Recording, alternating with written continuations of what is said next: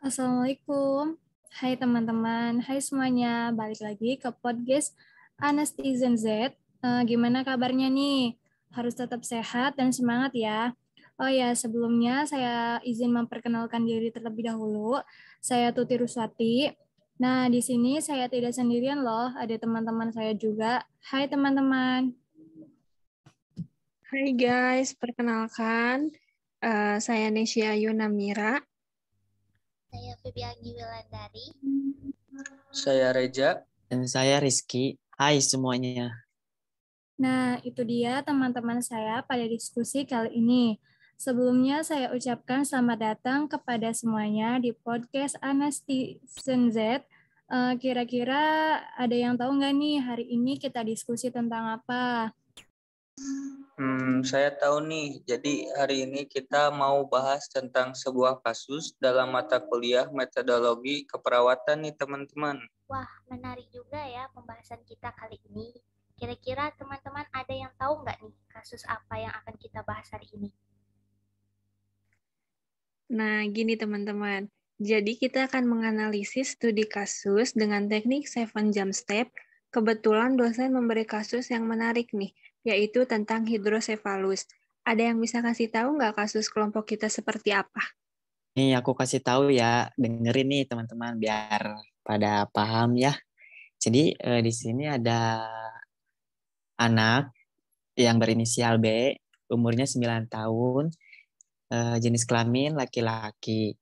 Nah, dia itu masuk rumah sakit nih di daerah Bojonegoro tanggal 31 April tahun 2002, 2010 menurut ibu dari anak B ini yang beralamat di Kedung Adem Bojonegoro anaknya sakit kepala dan muntah-muntah.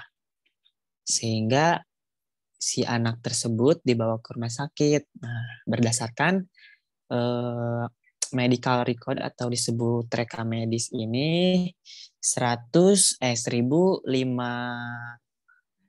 lima kali tiga itu eh, si anak B ini didiagnosa dokter yaitu hidrosepalus. Dan selanjutnya perawat mengkaji keadaan anak yang berinisial B tersebut dan kepada ibunya pada tanggal 1 Mei 2010. Nah, anak B tersebut eh, masih sekolah di TK sejak empat tahun yang lalu. Anak B tersebut sering mengeluh badan terasa panas dan sakit kepala. Kemudian pandangan terasa kabur disertai muntah-muntah. Selanjutnya, eh, matanya itu kabur dan kemudian semakin terganggu penglihatannya dan sekarang eh, anak yang berinisial B tersebut tidak bisa melihat total. Selanjutnya, sejak empat tahun lalu, dia mengeluh sakit di bagian belakang, kemudian ada benjolan di daerah dahi. Semakin hari, semakin besar. Nah, Eh, si pasien ini pernah berobat ke Rumah Sakit Dr. Sutomo Surabaya empat tahun yang lalu. Kemudian disarankan untuk dioperasi, tetapi keluarganya menolak. Karena apa? Karena alasan dari segi biaya mungkin ya. Selanjutnya, eh, sejak satu tahun yang lalu, pasien tersebut yang berinisial B untuk berjalan eh, anak tersebut sering menderita batuk pilek dan demam. Kemudian tidak ada penyakit asma dan tidak pernah cacar ataupun tidak pernah campak dan tidak pernah tipus. Kemudian tidak pernah diabetes juga. Selanjutnya, tidak ada riwayat keluarga yang mengalami hidrosepalus dari sebelumnya. Nah, tidak ada riwayat diabetes juga. Kemudian imunisasinya juga lengkap nih dan tidak ada alergi makanan ataupun obat. Nah, kira-kira seperti itu kasusnya teman-teman. Gimana paham nggak nih apa yang uh, aku baca tadi? Adakah yang tidak paham dari kalimat-kalimat yang ada di kasus tersebut? Sepertinya ada yang kurang aku paham nih. Seperti hidrosefalus itu apa ya? Apa yang bisa bantu jelasin?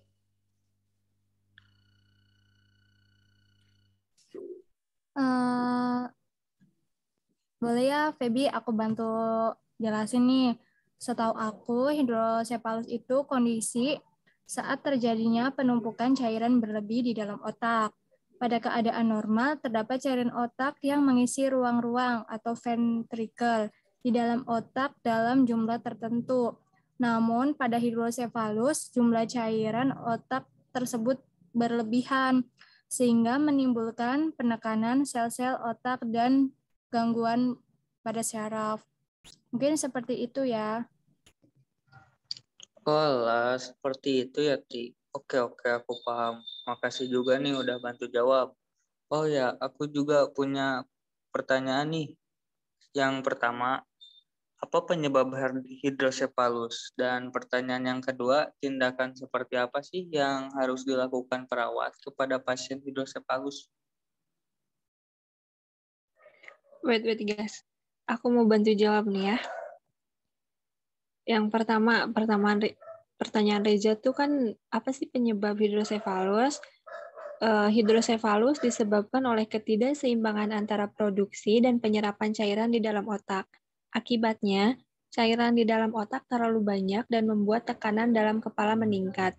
Nah, buat pertanyaan yang kedua nih ya, tindakan apa yang harus dilakukan perawat pada pasien hidrosefalus? E, perawat bisa melakukan terapi hidrosefalus.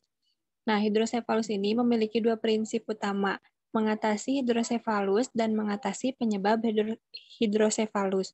Untuk mengatasi hidrosefalus, dapat dilakukan operasi pemasangan selang dari kepala ke perut, yaitu vepisan, yang dilakukan oleh dokter bedah saraf. Selain itu, dengan perkembangan teknologi, penumpukan cairan di kepala dapat diatasi dengan teknik neurendoskopi. Tetap, teknik ini lebih menguntungkan karena tidak memerlukan pemasangan alat tambahan ke dalam tubuh yang terkadang menimbulkan komplikasi tambahan nih. Dengan kedua teknik tersebut, sebagian besar hidrosefalus dapat ditangani, terutama daerah lingkaran hidrosefalusnya. Permasalahannya adalah sering kali pasien yang datang ke dokter itu uh, sudah dengan lingkaran kepala yang demikian besar sehingga pemasangan vepisan atau neurendoskopi tidak terlalu menolong lagi. Nah, kira-kira seperti itu, Eza dan teman-teman. Wah, makasih banyak ya, Nei, sudah membantu menjawab pertanyaannya. Oh ya, aku juga punya pertanyaan nih. Uh, apa yang akan terjadi kepada pasien hidrosefalus jika dibiarkan hingga dewasa? Uh, dan bagaimana hidrosefalus bisa terjadi nih?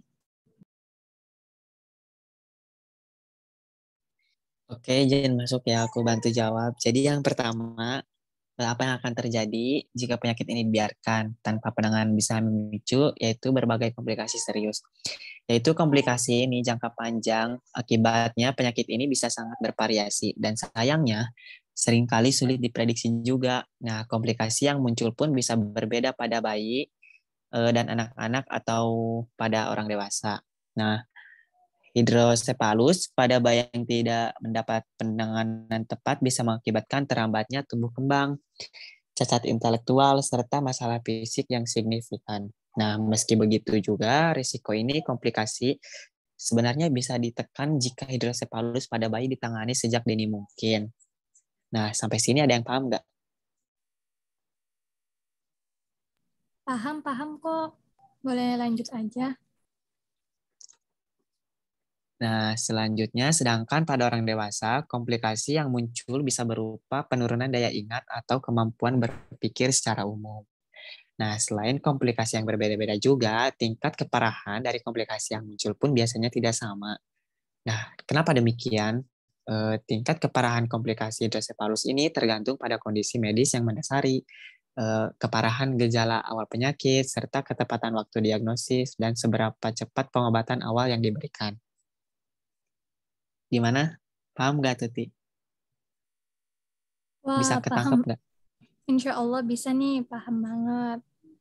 Nah, teman-teman yang lain gimana? Paham Ki. Baik, nah di sini ada yang kedua tadi itu hidrosepalus bisa terjadi pada kondisi normal di kepala akan diproduksi cairan cerebrospinal yang baik berfungsi dalam metabolisme otak. Nah, Di sini di antaranya yaitu untuk membersihkan zat-zat sisa di otak dan memberi makanan ke sel-sel otak. Nah, si cairan ini diproduksi sebanyak kurang lebih 500 ml per hari dan diserap oleh tubuh kita. Nah, eh, karena berbagai hal sedemikian rupa seperti sumbatan akibat tumor, kekeruhan akibat infeksi, produksi yang terlalu banyak, itu akan terjadi penumpukan cairan cerebrospinal di kepala. Kemudian penumpukan juga cairan ini dikenal sebagai hidrosepalus. Gimana? Sampai sini.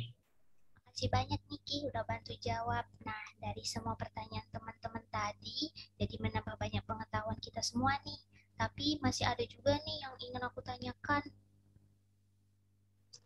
Waduh, sudah banyak banget nih pertanyaan dari teman-teman. Sampai bingung saya mau nanya apa lagi. Betul banget Niza.